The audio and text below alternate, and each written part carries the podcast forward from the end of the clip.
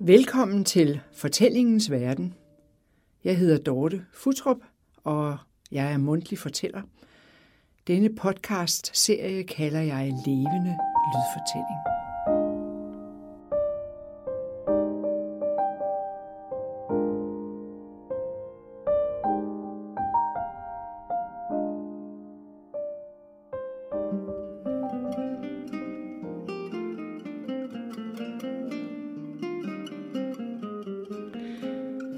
Viva la vida. Tilbage i to tusind og to var jeg på rejse i Mexico. Faktisk var det ret tilfældigt, at der på turen blev indlagt et besøg i Frida Kahlos barndomshjem i Coyoacán. Det er et ældre villakvarter i den sydvestlige del af Mexico City. Der i det blå hus, som nu er museum, gik vægge, genstande, lugte og lyde i blodet på mig. Da jeg kom hjem fra turen, blev de stærke sansninger ved med at forfølge mig. Og aldeles påtrængende blev det, da også Frida Kahlo med insisterende stemme begyndte at hviske mig i øret. Fortæl mig, fortæl mig. Hun kom sågar til mig om natten. Og jeg var klar over, at jeg blev nødt til at efterkomme den store malers ønske, og fortælleforestillingen Viva la vida fik premiere i foråret to tusind og fem. Og siden har jeg fortalt den i utallige sammenhænge, på højskoler, biblioteker, foredragsforeninger, museer og gallerier, og som end også i Paris, i den danske kirke.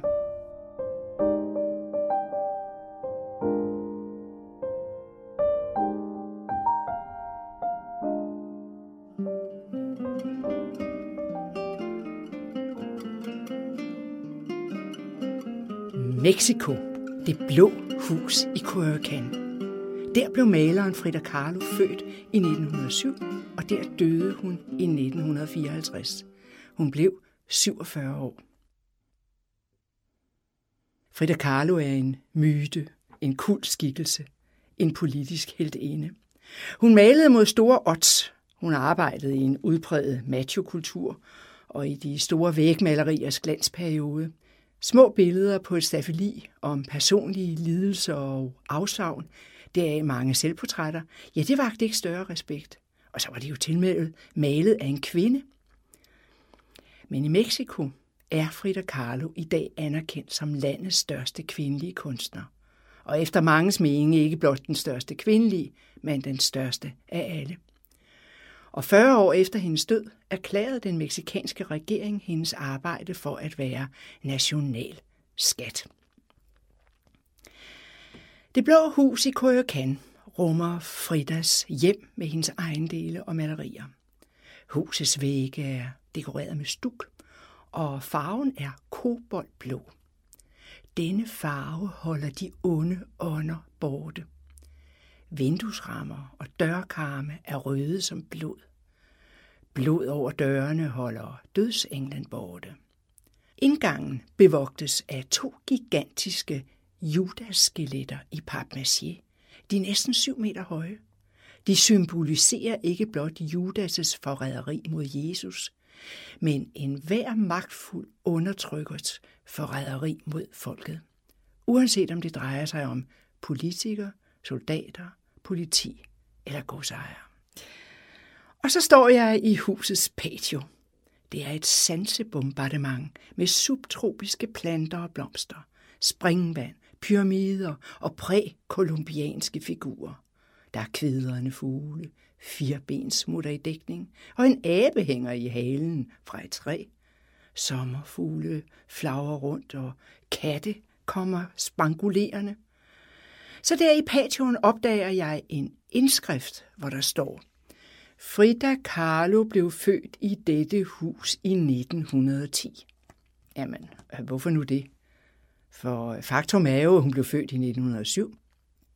Jo, nitten ti var året for den meksikanske revolutions udbrud, og Frida besluttede sig ganske simpelt for den fortælling, at hun blev født samtidig med fødslen af det moderne Mexico. Da jeg træder ind i huset, er det som om de mennesker, der engang boede her, stadig er til stede. Frida lever i sine malerier, i de udstillede genstande. På et bord i hendes atelier ligger palet og pensler. Hendes kørestol er placeret foran en stafeli. Lærredet er et ufærdigt maleri af Stalin. I et glasskab hænger hendes farvestrålende tijuana-dragter. Et andet skab rummer hendes hårprydelser og smykker. Blandt andet de ørenringe, som hun fik foræret af Picasso, da hun udstillede i Paris i nitten niogtredive. Jeg går ind i Fridas sovekammer. Hendes store himmelseng fylder det meste. Baldakinen med spejlet fastmonteret nedenunder. Og ved hovedgærdet er der fotos af ægtemanden Diego Rivera og hendes forældre og de tre søstre. Der er også fotoer af hendes politiske helte, Marx, Lenin, Trotsky. Fridas krykker står i hjørnet, og hendes dukker, ja, de sidder pænt på en kommode. Diegos værelse er skråt over for Fridas. Der er seng, skrivebord, stol. Og så er der hans bredskyggede Stetson-hat og plettede overalls. Ja, det begge dele hænger på en stumtjener. Så er der hans kæmpe store minearbejdersko. De står ved siden af sengen. Køkkenet. Ja, det er holdt i gule og blå farver. Der lugter stadig af Fridas opfindsomme madretter og krydderier. Og der i køkkenet finder jeg endnu en indskrift, hvor der står: I dette hus boede Diego og Frida fra nitten niogtyve til Fridas død i nitten fireoghalvtreds. Jamen, det passer heller ikke. Ganske vist blev de gift i nitten niogtyve, men i flere år boede de hver for sig i to huse, forbundet med en gangbro i et helt andet kvarter. Og så var der jo altså også lige årene i U S A, og deres separation og deres skilsmisse. Med andre ord, pynt på virkeligheden. Frida som myte, som selv i scene sætter. Så går jeg ind i den fløj, der rummer Frida Kahlos malerier. Mine øjne falder på et bryllupsportræt. I øverste hjørne er en due. Den bærer en inskription i sit næb. Der står: Her ser de os, mig, Frida Kahlo, sammen med min elskede ægtemand Diego Rivera. Lille, spinkle Frida med bitte små fødder og grøn lang kjole og kamoisin, rødt sjal og store smykker, og så det sorte hår opsat. Hovedet er sådan lidt på skrå, med de karakteristiske sorte, kraftige øjenbryn, som mødes over næsen. Og Fridas lille hånd ligger på Diegos hånd midt i billedet. Diego er enorm ved siden af sin lille brud. Hans fødder er store, maven er stor, det grå jakkesæt er stort. Hans kinder, hans udstående øjne, hans mund. Diego vender sig lidt væk fra Frida og har sine pensler og palet på den anden hånd. Det er som om, han er på vej væk. Hvor er den store Diego Rivera på vej hen? Diego, kom herned. Jeg skal vise dig nogle billeder. Og sådan råbte Frida til den store, berømte murmaler, som var i gang med at male freskomalerier på gangene i undervisningsministeriet i Mexico City. Det var deres første møde. Dengang var Frida Kahlo enogtyve år, og Diego Rivera var toogfyrre. Diego fulgte opfordringen, og så kravlede han ned fra stilladset. Han så indgående på den unge pige med den fine krop, det sarte ansigt og det lange, sorte hår. Mirklo, mirklo, dine øjenbryn ligner vingerne på en solsort. En mirklo, sagde han smilende med sine tindrende øjne og fyldige læber. Ja, og du, du ligner en Buddha-figur, så tyk og fed som du er, sagde Frida. Og så fortsatte hun: Ja, jeg ved godt, du er en skørtejæger, men jeg er ikke kommet for at flytte eller noget. Jeg vil blot bede dig om at sige din ærlige mening om de her tre malerier, som jeg har, har med. Jeg selv malede dem. Og hvis du synes, de er dårlige, så vil jeg arbejde med noget andet, som jeg kan tjene penge på, for det er sådan, at mine forældre har brug for økonomisk hjælp. Diego betragtede anerkendende de tre malerier, og især var han optaget af selvportræt. Uh, han så på maleriet, han så på Frida, og så sagde han, uh, det er portrætter af dig selv. Det er altså det mest originale. Det er vældig godt. Mal lidt til. Så kan jeg komme og besøge dig næste søndag i Coyoacán, og så kan jeg jo se alle de billeder, du har malet. Den følgende søndag håbede Frida, at Diego ville komme, mens forældrene var til messe. For alle kendte, og alle havde meninger om den berømte Diego Rivera, som havde deltaget aktivt i genrejsningen af Mexico efter revolutionen. Det var en befolkning, som bestod af mange analfabeter, og gennem sine murmalerier skildrede han europæernes og U S A's undertrykkelse af Mexico, således at folket kunne forstå det.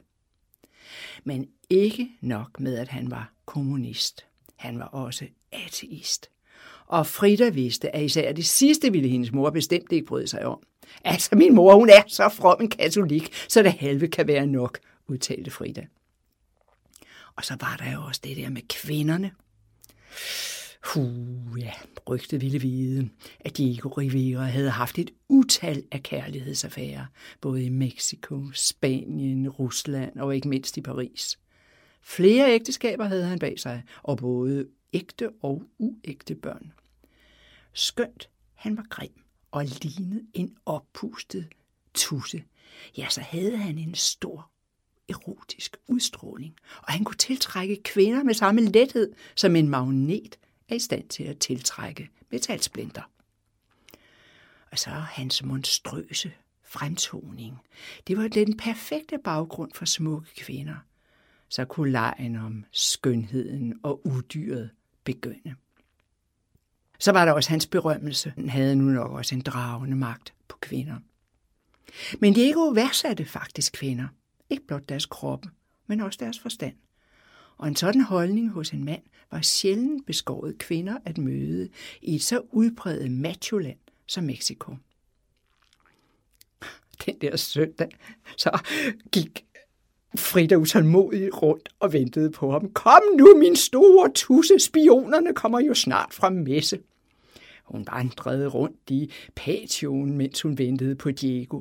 Hun var klædt i overalls, for på det tidspunkt klædte hun sig ofte i mandetøj. Og så sang hun af sin lungers fulde kraft.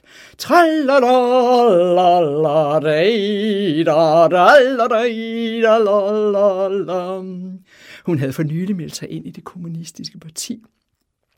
Og Diego kunne høre sangen, og han stemte i. Han gik jo lige efter lyden, kom ind i patioen, og så lå de så hjerteligt, da de så hinanden igen. Frida havde stillet alle sine billeder frem på gulvet langs væggen, og Diego studerede dem længe og indgående. Så sagde han, du har talent. Ja, det forsikrede han. Men du skal også vide, at et liv som kvindelig kunstner er vanskeligt. Dog, jeg er sikker på, at du har det, der skal til. Jeg tror på dig.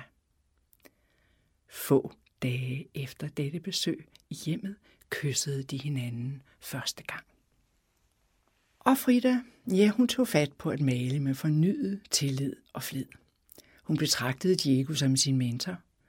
Han øh, underviste hende ikke, men øh, hun iagttog ham og lyttede til ham, og Frida lod sig i sin kunst ikke gå på af hans store berømmelse. De to kom aldrig til at konkurrere mod hinanden. Hendes søndag, hvor Diego igen var på besøg hos Frida, trak faren, Herr Carlo, ham lidt til side, og så sagde han, mm, jeg forstår, at de er interesseret i min datter. Jo, jo, sagde Diego. Ellers ville jeg jo ikke komme den lange vej til Coyoacán for at besøge hende så ofte. Ja, det anede mig. Men de skal altså vide, at min datter, hun er en djævel. Ej, ja, det har jeg opdaget, svarede Diego. Altså, nu har jeg advaret dem. Forholdet mellem Frida og Diego udviklede sig hurtigt, og en bryllupsdato blev fastsat. Fridas far trak igen Diego til side og advarede, har de gjort dem klart, at min datter vil være syg hele sit liv? Diego nikkede. Ikke desto mindre billigede faren faktisk forholdet. helt uden betydning var det nok heller ikke, at Diego var kendt for at være meget velhavende og generøs. Læge- og hospitalsregninger havde tæret på familien Carlos økonomi gennem mange år. Derimod tog Fridas mor stor afstand fra det kommende ægteskab, og det gav hun højlydt udtryk for til alle og enhver. Hun sagde, Diego er grim, Diego er fed, de to passer overhovedet ikke sammen. Det er et ægteskab mellem una paloma og un elefante. Et ægteskab mellem en due og en elefant. Men uanset hvad, så blev Frida og Diego gift. Det var i nitten niogtyve, og Fridas far deltog som den eneste fra hendes familie i brylluppet på rådhuset. Ved den efterfølgende fest var der ingen fra Fridas familie til stede, men der var mange venner og bekendte. Politiske venner og kunstnere og Diegos elskerinder. Ja, både de tidligere og også de nuværende. Og så var hans tidligere kone også til stede. Hun gik på et tidspunkt hen til Frida, løftede op i Fridas lange kjole, og så råbte hun ud over hele selskabet. Se der, se de stænger, det er de ben, Diego har fået sig nu, i stedet for mine elegante, velformede ben. Og derpå forlod hun sejrstolt selskabet. Under festen drak Diego en hel flaske tequila. Han trak en pistol, skød op i luften, han brækkede en finger på en af gæsterne, og han slog adskillige ting i stykker. Frida blev ked af det, så hun tog hjem til Coyoacán. Og først et par dage efter brylluppet genså hun sin ægtemand. Midlertidigt flyttede Diego ind i det blå hus. Og det skulle hurtigt vise sig, at generøsiteten var stor, for snart var alle lægeregninger betalt. Jeg er blevet ramt af to alvorlige ulykker i mit liv. Den første var en sporvogn, den anden var Diego Rivera. Frida sidder i bussen sammen med sin skolekammerat og kæreste Alex. Hun er atten år. De er på vej til Coyoacán fra det velrenommerede gymnasium inde i centrum. Bussen kommer til et hjørne i stærk fart. En sporvogn kommer imod. En kollision er uundgåelig. Sporvognen borer sig ind i bussens side. Folk skriger, de bliver slynget rundt og adskillige dræbt på stedet. Alex er næsten uskadt. Han leder efter Frida, finder hende stærkt blødende med flænset tøj på bussens skuld. Et knækket gelænder har gennemboret hendes underliv. Fridas dagbog. Jeg keder mig. Jeg gider ikke ligge i den her dumme hospitalseng. Hvorfor kommer Alex ikke og besøger mig? Hvorfor kommer min mor ikke? Hvorfor kommer min far ikke? Har de alle sammen glemt mig? Jeg har slet ingen venner. Alle er ligeglade, og jeg ligger bare her på det rådne hospital og kan ikke røre mig. Lægerne siger, at jeg har tre brud på min rygsøjle, at mit kravben og flere ribben er brækket, og så taler de om elleve brud på mine ben, og så er der altså lige gelændret i mit underliv. Og man kan jo roligt sige, at jeg ganske eftertrykkeligt har mistet min mødom. Men begge forældre var i en tilstand, så de ikke var i stand til at besøge hende.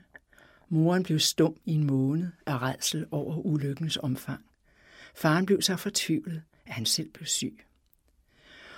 Og da Frida omsider blev udskrevet fra hospitalet, mærkede hun denne her dyne af mismod i hjemmet. Farens tavshed og moren, som blev dårlig og irriteret, når Frida talte om sine lidelser. Så begyndte Frida at føle skyld over for sine nærmeste. Derfor fandt hun hurtigt på at tillægge sig en maske. En maske, som kunne dække over, hvor meget hun led. Så når venner kom på besøg, så pjattede hun og diskuterede og sagde vittigheder. Hun skabte en personlighed, som kunne dække over tilværelsens slag. Fridas tilflugtssted blev maleriet. En tømrer fremstillede en holder til et staffeli, som kunne monteres på hendes sygeseng. Sengeliggende kunne hun på lærredet male sine motiver, godt hjulpet af et spejl på undersiden af himmelsengens baldakin. Med kæresten Alex kom det til et brud. Frida tækkede og bad ham om at vende tilbage, og gennem breve til ham forsøgte hun at tage hele sin magiske og forførende magtanvendelse i brug. Men det var forgæves. Han svigtede hende, da hun havde mest brug for ham. Jeg er blevet ramt af to alvorlige ulykker i mit liv. Den første ulykke var en sporvogn, den anden var Diego Rivera. Kort efter brylluppet opdagede Frida, at Diego havde den første af en alenlang række affærer med andre kvinder. Dengang var det hans assistent på de store freskomalerier i regeringspaladset i Mexico City. Diego var arbejdsnarkoman. Han var altid i gang, og hver dag bragte Frida ham velduftende retter i en kurv, som hun dekorerede med blomster og kærlighedserklæringer. Frida blev gravid, men til sin store sorg aborterede hun hurtigt. Det var Diego vældig tilfreds med, for som han sagde, børn, de skriger, og de er besværlige.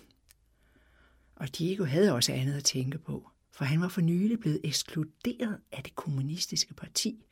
De kaldte ham millionærernes maler, mens de højreorienterede kaldte ham for en repræsentant for regeringen.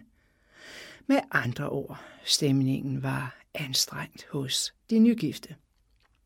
Så kom der et tilbud til Diego om en stor opgave i San Francisco i nitten tredive. Diego skulle dekorere fondsbørsen. Han takkede ja, og Frida fulgte med. Derefter kom der tilbud om retrospektiv udstilling på det nyindvidede MoMA, Museum of Modern Art i New York i nitten enogtredive, og Frida fulgte med. Året efter gjaldt det murmaleri i Detroit nitten toogtredive, en hyldest til den moderne industri, især bilindustrien, ved Ford Motor Company, og Frida fulgte med. Fornemme middag kom i kølvandet. Du kalder dig for kommunist, og så klæder du dig i smoking. Frida hånede Diego, men han svarede kælent.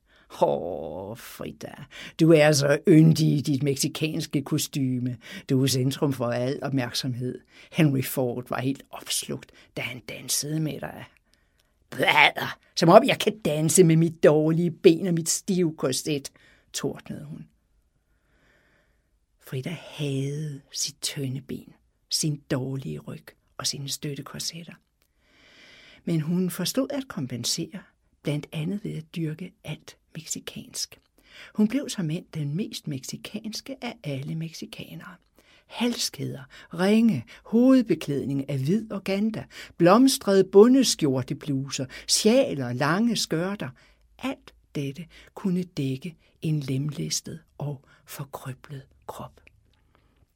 Åh, sagde Diego, åh, det er så pirrende at forestille sig en forpint nøgen krop under disse gevanter. Store hemmeligheder at afdække. Kvinder er nu langt mere erotiske i deres udtryk end mænd. Under opholdet i U S A blev Frida med sin individuelle og personlige stil et smykke for Diego, sin store, grimme mand. Hun blev en påfuglefjer i hans Stetson-hat. Men Frida rasede mod Diego. Det var hende så inderligt imod at bo i U S A. Hun længtes hjem. Åh, jeg vil hjem til Mexico. Jeg bryder mig ikke specielt meget om gringoer. De er kedelige, og de er blondet for følsomhed, og de gamle kvinder, de har ansigter som ubagte rundstykker. Puh, og så alle de selskaber, dag og nat, hos alle de rige mennesker. Virkelig high society. Jeg kan ikke tage det. Jeg ser tusinder af mennesker leve i den frygteligste fattigdom, uden et sted at sove, uden mad. De dør af sult. Fridas fysiske tilstand bar en del af skylden for, at især Detroit blev så dårlig en oplevelse for hende. Hun var igen gravid. Hun konsulterede forskellige læger. Nogle mente, at hun aldrig ville være i stand til at gennemføre en graviditet med de skader, hun havde pådraget sig. Andre, at det var muligt, hvis blot hun lå ned de fleste måneder af svangerskabet. Samtidig plagedes hun af dårlig samvittighed over for Diego, som ikke ville have flere børn. Så en nat begyndte hun at bløde voldsomt. I ambulance blev hun hastigt kørt til Henry Ford Hospitalet i Detroit. Hun græd og var fortvivlet ved tanken om, at hun aldrig skulle blive mor. Og hun aborterede. Hun så fosteret. Åh, en Diego, en lille Diego. Dagen efter bad hun lægen om at få udleveret lærebøger om fødsel og abort. Men det afviste lægen. Ja, billeder i lærebøger, det kan virke meget, meget skræmmende på patienter. Frida blev så rasende på ham, og Diego måtte gribe ind. Så han sagde, at de, de må jo forstå, at uh, det er ikke nogen helt almindelig person, de har som patient. Uh, Frida Kahlo vil noget med dette her. Hun vil forvandle sine oplevelser til kunst. Og det gjorde hun. Hun malede et maleri, som hun kaldte Henry Ford Hospital, eller Den flyvende seng. Her afbildede hun sig selv nøgen, liggende i en blodpøl efter aborten. Røde bånd, som ligner blodår, fører til et drengefoster, en kvindetorso, et brudt kvindebækken, en maskine, en snegl med hus og til en lavendelblå orkidé. Frida Kahlo boede gennem hele sin barndom i Det Blå Hus i Coyoacán. I søskendeflokken var fire piger. Frida var nummer tre. Hun var meget stærkt knyttet til sin far gennem hele livet.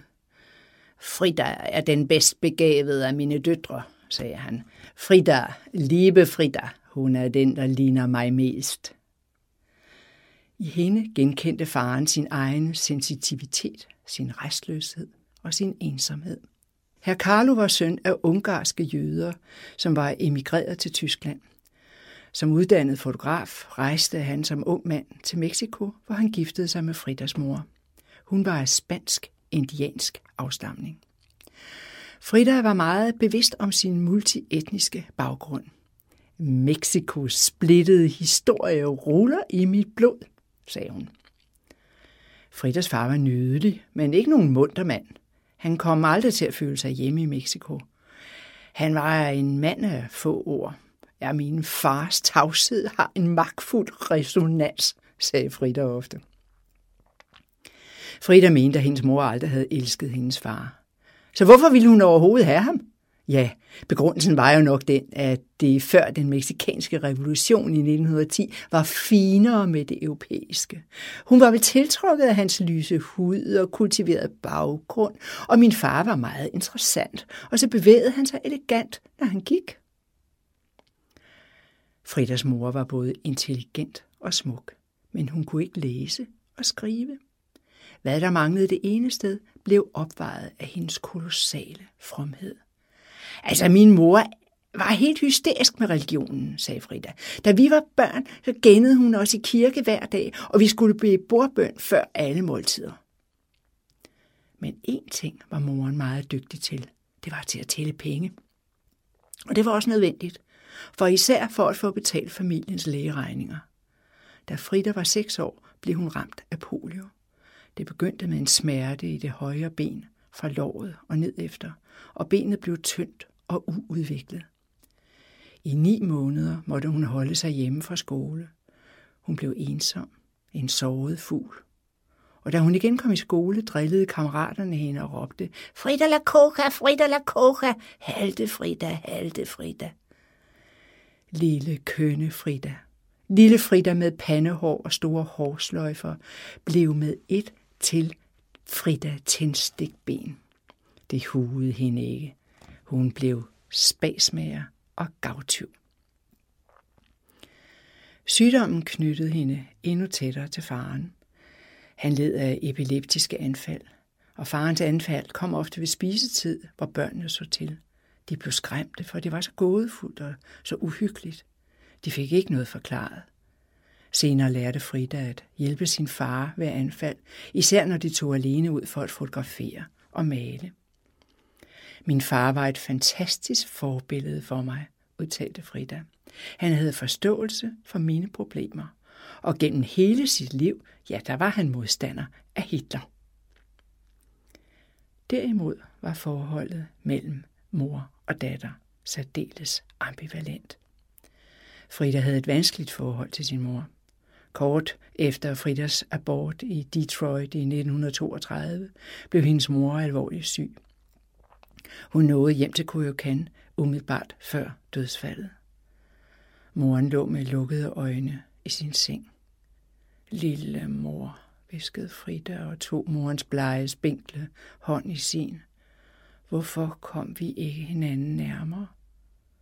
Troede du ikke, jeg brød mig om dig? Du skal vide, at jeg altid har elsket dig så højt. Efter en pause fortsatte Frida. Men mor, har du nogensinde elsket mig? Der kom intet svar, for morens hjerte var holdt op med at slå. Jeg står igen i Fridas kammer og betragter himmelsengen. Her opdager jeg marionetteatret, som hun kunne ligge i sengen og spille med. Det spejler sig i baldakinens underside. Et Judas-skelet ligger oven på baldakinen. Det kan vælte sådan ud over kanten, hvorefter det hænger og dingler i en snor. Et grinende Judas-skelet med hovedet nedad. Diego morede sig med at kalde skelettet for Fridas hemmelige elsker. Frida benægtede. Nej, Diego, det er som end kun en munter påmindelse om dødens evige tilstedeværelse. Diego pegede på et af sine malerier, som forestillede finkaktus. Og så råbte han, sig mig, er det de der ægle, stive kaktus, du vil hjem til? Og Frida nikkede. Ikke om jeg vil tilbage til Mexico, før jeg har brugt hver eneste penny af honoraret for Rockefeller. Jeg vil male revolutionære murmalerier over hele U S A. Og for yderligere at understrege sine ord, skar Diego sit eget kaktusmaleri i små stykker med en kniv. Fra Detroit blev Diego Rivera af verdens rigeste mand John D. Rockefeller kaldt til New York. Diego skulle dekorere vægge i det nye Rockefeller Center på Manhattan. Parret flyttede til byen, men Frida længtes efter Mexico. Hun følte tomhed, ensomhed, og tilværelsen forekom hende meningsløs. Diego havde flere elskerinder, og han havde også opfordret Frida til at gøre alvor af sine lesbiske tilbøjeligheder, som han kaldte det. Men det siger jeg dig, sagde han advarende. Jeg vil aldrig tolerere en anden mand hos dig. Hvis jeg nogensinde finder en elsker i din seng, så dræber jeg ham. Frida ville hjem til sin far, hjem til sin yngre søster Christina og hendes to små børn. Altså Diego og Christina har jo brug for min hjælp efter sin egen skilsmisse, og jeg elsker hendes to dejlige børn. Frida fik overtalt Diego til, at de flyttede tilbage til Mexico i nitten treogtredive, netop som den økonomiske depression for alvor bredte sig i U S A. De rejste efter skandalen, hvor Diego havde nægtet at fjerne Lenin fra sit murmaleri i Rockefeller-centret. Hele kunstværket blev senere overmalet, fordi han fastholdt den kunstneriske frihed. Diego havde det elendigt. Han kunne ikke trives i Mexico. Han beskyldte Frida for at være skyld i sin elendige tilstand, og hun lod sig plage og anger over sin insisteren på at vende hjem. Og desuden fulgte tre hospitalsophold for hende. En blindtarmsbetændelse, endnu en abort og en operation i foden. Efter det tredje hospitalsophold på kort tid skulle Frida vende hjem til sit største chok, det mest nedværdigende og ydmygende, som Diego endnu havde udsat hende for. Søsteren Christine var blevet Diegos elskerinde. Hvordan kan du gøre det mod mig? Tordnede hun. Diego trak på skulderen. Fordi jeg er trist. Jeg længes efter U S A. Så er du jo også altid på hospital. Frida omsatte sin fortvivlelse og sorg til lærredet. Et bloddrøbende maleri, hvor en mand med kniv gennemstikker en nøgen kvinde på en seng. Selv på rammen er der blod. Hun kaldte maleriet nogle få små stik. Så bad Frida Diego om at flytte, og det gjorde han i egen lejlighed. Frida klippede sit lange hår af. Hun iklædte sig en ny identitet, som kunne skjule krænkelse, forladthed og ensomhed. Så hun blev atter munter og sovløs udadtil. Hun drak vel rigeligt, hun blev seksuelt frigjort og indledte flere elskovsforhold til både mænd og kvinder. Hun var ikke længere den passive kvinde, som var underlagt sin skæbne. Humoren blev hendes våben. Intet bedre end latteren, sagde hun. Det er en styrke at kunne le, at slippe tøjlerne og føle sig fri og let. Frida malede flittigt i den periode, men snart bad hun Diego om at flytte tilbage. Hun skrev til ham i et brev. Selvom vi skal igennem et utal af eventyr, smækken med dørene, forbandelser, fornærmelser og råbende skrigen, ja, så vil vi altid elske hinanden. Jeg har indset, at jeg elsker dig højere end mig selv. Frida tilgav både Christina og Diego. Deres affære havde gjort hende til en stærkere og mere uafhængig kvinde. Hendes styrke var nok også at erkende sin egen sårbarhed. Frida var stadig medlem af det pro-stalinistiske kommunistparti i Mexico. Ligesom i den vestlige verden blev der ført en bitter og voldsom kamp mellem trotskister og stalinister. Diego havde kontakt med Lev Trotsky i Sovjetunionen og meldte sig i nitten seksogtredive ind i den meksikanske afdeling af Trotskys parti. Det var samme år, som den spanske borgerkrig brød ud, og Diego og Frida dannede sammen med andre en støttekomité, som skulle styrke kampen mod Franco og give håb om at knuse fascismen verden over. Trotsky levede i eksil, bortvist fra Moskva. På det tidspunkt boede han i Nord-Norge, men Sovjet pressede Norge økonomisk, og de valgte at sende Trotsky ud af landet. Men ingen ville give ham asyl. Jamen, jeg inviterer ham da til Mexico, erklærede Diego. Og i nitten syvogtredive flyttede Trotsky med sin kone ind i det blå hus i Coyoacán. Diego havde opkøbt naboejendommen, så der var bedre plads.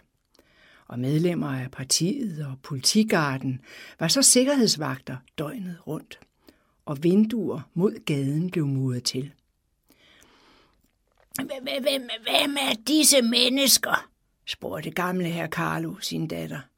Jamen Trotsky, han har skabt den russiske hær. Han startede oktoberrevolutionen, og han var ven med Lenin, fortalte Frida. Ja, så, sagde faren.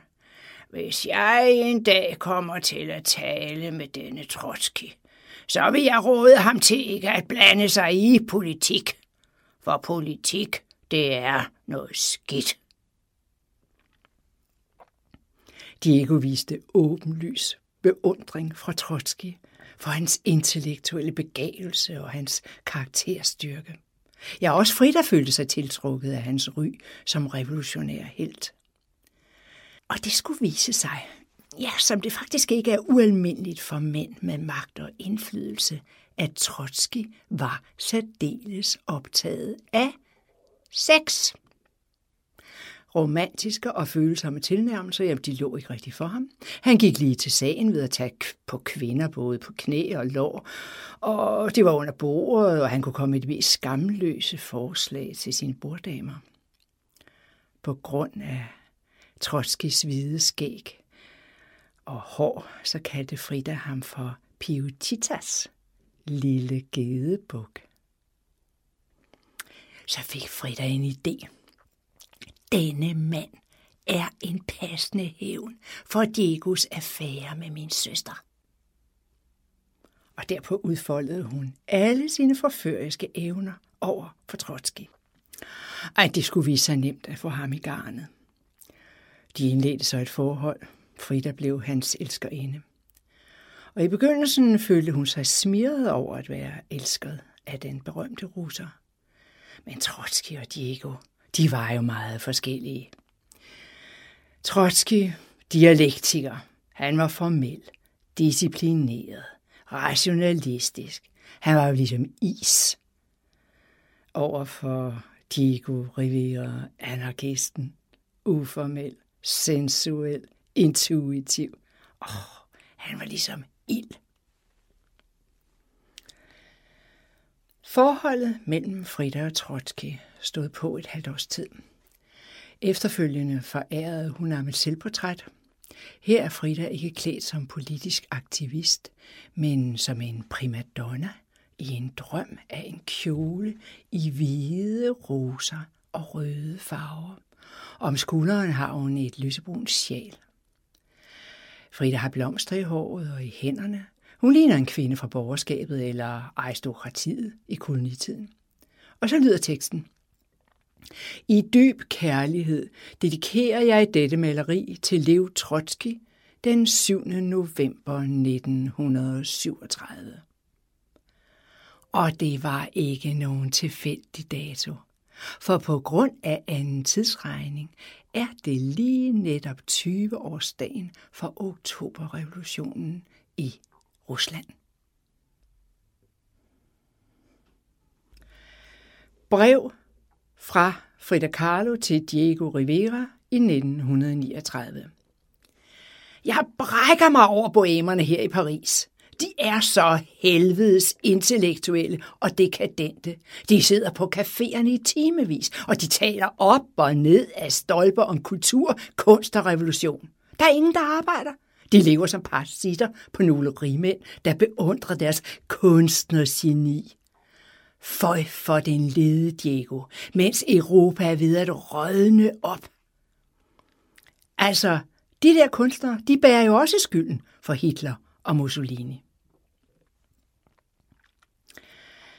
Frida var på et længere ophold i Paris i forbindelse med en udstilling, arrangeret af den franske forfatter André Breton, grundlægger af surrealismen. Breton havde året før været i Mexico, hvor han havde set nogle af Fridas malerier. Ja, egentlig var det for at se Diegos, men så opdagede han Fridas malerier rundt omkring, og han sagde, hvem har malet det her? Jo, det var jo Diegos kone. Og Breton sagde til uh, Frida, mais c'est incroyable, c'est fantastique, c'est magnifique, madame. De maler jo tout à fait comme les surréalistes à Paris. Vraiment incroyable. Uh, de bor jo så langt væk som Mexico. Hvordan kan de male, ligesom man gør i Europa? Oh, det trættede Frida at høre på. Breton siger, at jeg er surrealist. Må jeg så være fri? Jeg har aldrig malet min drømme. Jeg har malet min virkelighed. Alle mine malerier viser sorg, og sådan er nu engang mit liv, og derover nytter ingen klager. Breton skrev senere i et essay. Frida Kahlos kunst er som et silkebånd bundet om en bombe. Efter udstillingen i Paris købte Louvre et maleri, men ellers blev der ikke solgt noget. Og Frida skrev til Diego, ja, folk er så dødsens angste for krigen her i Europa, så de rige svin, de har slet ikke lyst til at købe noget. Men Frida fik god kontakt til kolleger. Både Kandinsky og Max Ernst besøgte udstillingen og roste hendes kunst. Og Marcel Duchamp var en stor støtte for Frida under opholdet i Paris. Og Picasso, ja, han forærede hende ørenringe, og han skrev senere til Diego. Du og jeg, Diego, er store malere, men Frida er den største. Frida blev en ombejlet skikkelse i kraft af sin kunst, sin udstråling og sit eksotiske tøj. Haute couture-verdenen tog hende til sig. Hendes Tijuana-kostyme fik et nyt design og blev til une robe de Madame Rivera, beregnet til mondæne pariserinder. Fridas hånd med de mange ringe kom på forsiden af det ansete franske modeblad Vogue. Det var gået stærkt for Frida i årene forud. Efter affæren med Trotsky havde Frida malet mere, end hun havde gjort i mange år. Hun deltog i en gruppeudstilling i Mexico City, som førte til, at hun fik sin første separatudstilling overhovedet. Det blev på et anerkendt galleri i New York. Og derefter kom tilbuddet fra Paris. Diegos reaktion var denne. Tag imod alt, hvad livet giver dig, Frida Chiquita. Blot det er interessant og giver dig glæde. I Det Blå Hus er jeg standset op foran maleriet Selvportræt med kort klippet hår, malet nitten fyrre. Det viser Frida siddende på en stol med saks i hånden og sort afklippet hår overalt. Hun er iklædt et alt for stort sæt herretøj, og det eneste kvindelige er hendes ørenringe. Nederst på maleriet står: Jeg har kun elsket dig for dit hår, nu er du skaldet, og derfor elsker jeg dig ikke mere. Da Frida i nitten niogtredive vendte tilbage fra sin succes i New York og Paris, viste det sig, at hun og Diego var gledet mere og mere fra hinanden. I perioden havde de begge haft udenoms ægteskabelige forhold, og Frida holdt sig bestemt ikke længere tilbage. Parret blev enige om skilsmisse, Frida klippede sit lange hår af og undlod at vise sig i tijuanadragt.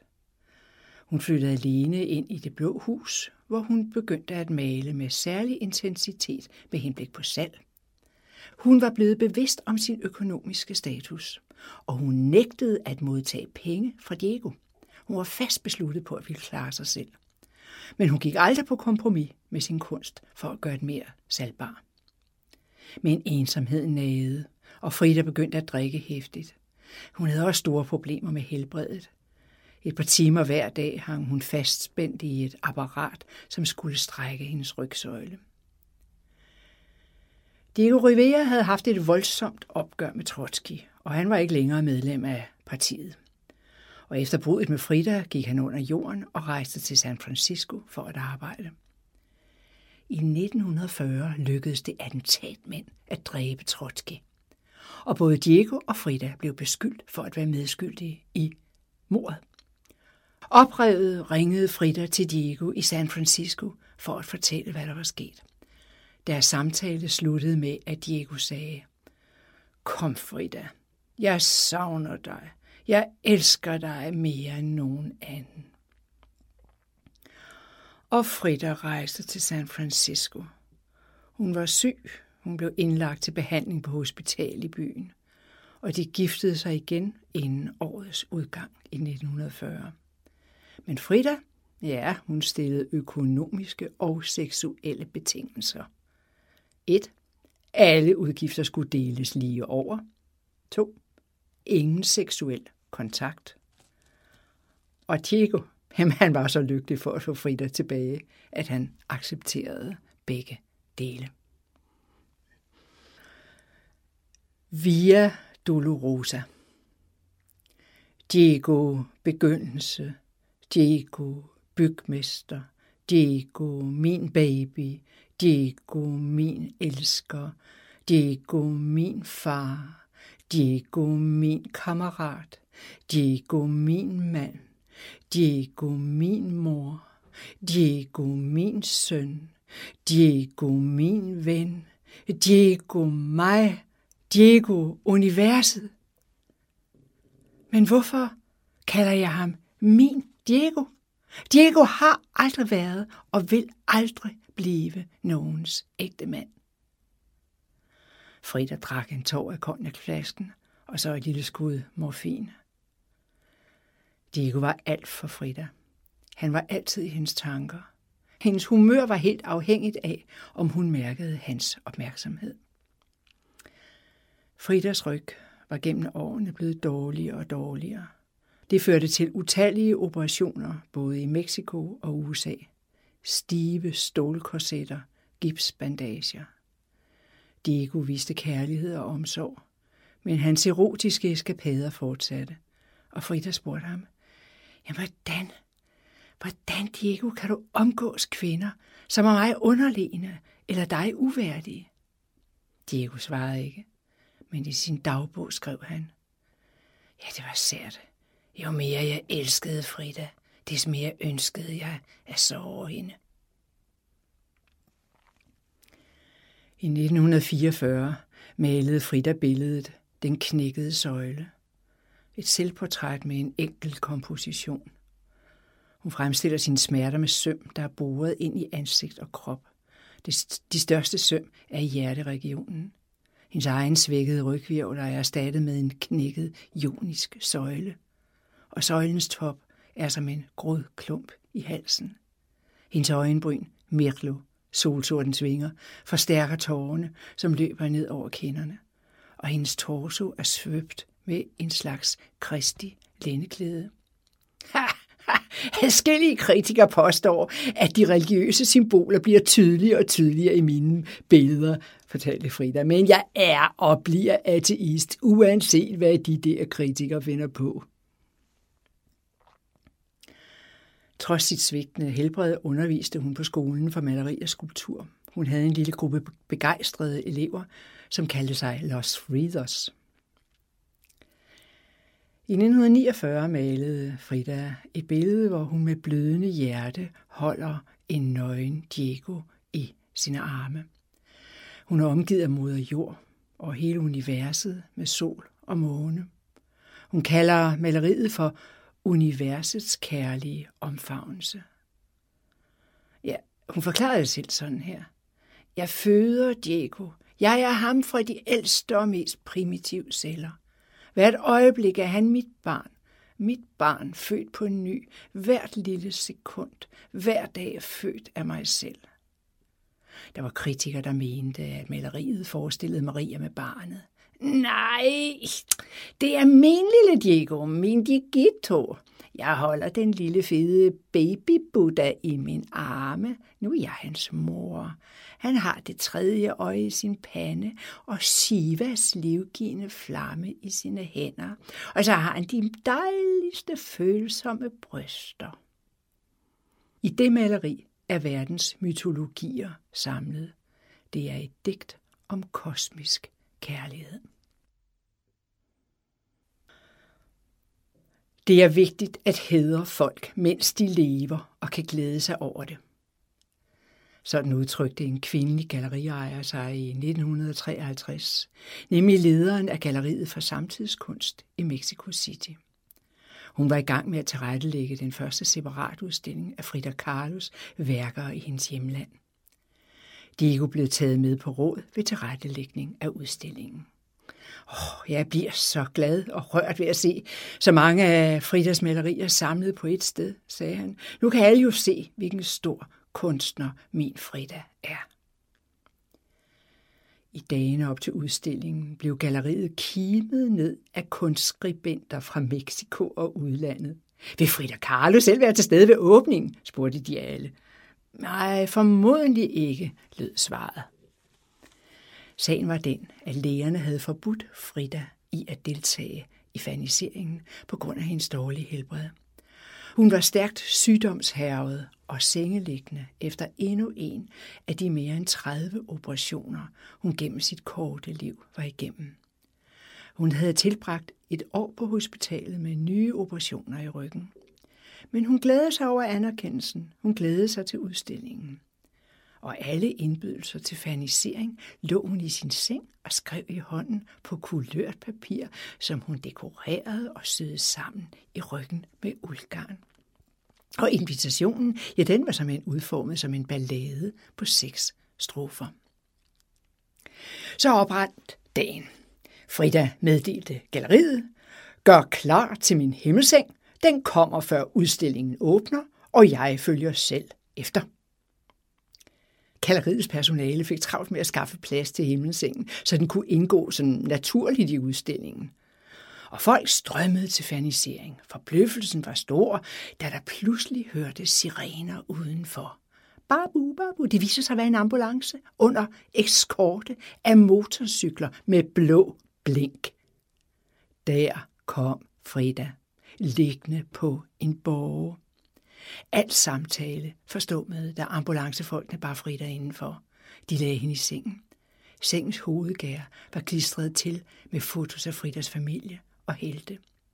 Frida selv, ja, hun var klædt i farvestrålende tijuanadragt, store ørenringe og halssmykke, og smukt opsat hår med farvede bånd, nylakerede negle og ringe på hver en finger. Bizarrt, bæskede man i krogene over dette besynderlige optrin. Exhibitionisme, det rene teater, sagde nogle andre. Ja, man kan også sige, det er et storslået forfald, klædt på til paradis. Alle flokkedes om Frida. Hendes gamle elever fra maler- og billedhuggerskolen Los Frieders var til stede. Desuden familie, venner, bekendte, partikammerater og kulturpersonligheder. Journalister, fotografer og kunstkritikere fra både U S A og Europa. Jeg er ligeglad, sagde Frida. I kan skrive, hvad I vil om mine mange selvportrætter. Jeg har malet mig selv, fordi jeg er ensom, og fordi jeg selv er det motiv, jeg kender bedst. Jeg har malet mit liv, som det er. Sådan er det. Men alle beundrede hendes billeder, og alle kunne se hendes store talent, da de så de mange billeder samlet på et sted. Så var der en journalist fra Time Magazine. Han spurgte, er de syg, fru Carlo? Nej, jeg er ikke syg. Jeg er da bare gået lidt i stykker. Men jeg er glad for at være i live, så længe jeg kan male. Der blev sunget meksikanske ballader, corridos, og drukket rigeligt med tequila til langt over midnat. Og stemningen var i top. Gæsterne ville ikke hjem. Diego ville ikke hjem. Og Frida, ja, hun red på en bølge af narkotika. Ralala, ralala, ralala, ralala, ralala, ralala, ralala.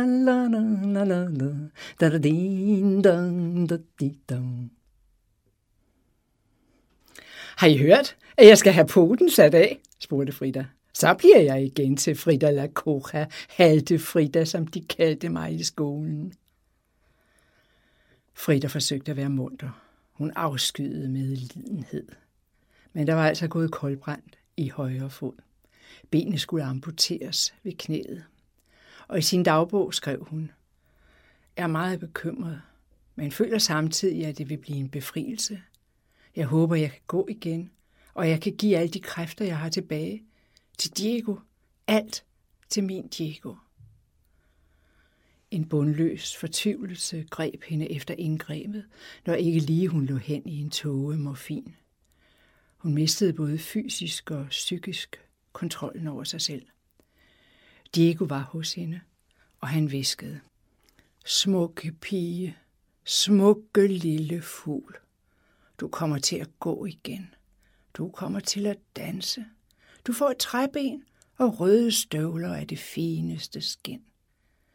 Frida Chiquita, jeg har aldrig elsket nogen, som jeg har elsket dig. I dagbogen tegnede Frida sine fødder, for højre ben er skåret ved anklen. Tornede grene vokser op af det. Bundfarven er rød med teksten. Fødder, hvad skal jeg med dem, hvis jeg har vinger at flyve med? elleve dage før sin død deltog Frida i en demonstration mod faldet af Guatemalas venstreorienterede regering, som var sket med indgreb fra C I A. Hun sad i kørestol, hun blev skubbet af Diego, og der var mange ledende skikkelser fra Mexikos kulturliv, som deltog. Frida var meget afkræftet, og i stedet for den vanlige hovedprydelse, bar hun et krøllet tørklæde om hovedet. Da hun kom tilbage til huset i Coyoacán, og atter lå i sin himmelseng, så sagde hun, jeg ønsker kun tre ting i livet. et. At leve sammen med Diego. to. At vedblive at male. tre. At tilhøre det kommunistiske parti. Jeg skal til at forlade det blå hus, og så finder jeg Fridas urne i patioen. Det er en prækolumbiansk krukke, formet som en gravid kvinde. Fridas dødsmaske, støbt i bronze, hænger over. Jeg går atter ind i den fløj, som rummer hendes malerier. Jeg standser ved et billede, som Frida færdiggjorde få dage før sin død. Det er et stilleben med flækkede vandmeloner. På billedet ligger det højrøde frugtkød på baggrund af en mørk og en lyseblå himmel. På forreste skive står skrevet Frida Kahlo, Coyoacán, nitten fireoghalvtreds, Mexico. Med store blokbogstaver tilføjede hun det motto, som har fået hendes kunst og myten om Frida Kahlo til at leve videre. Nemlig Viva la vida, længe leve livet.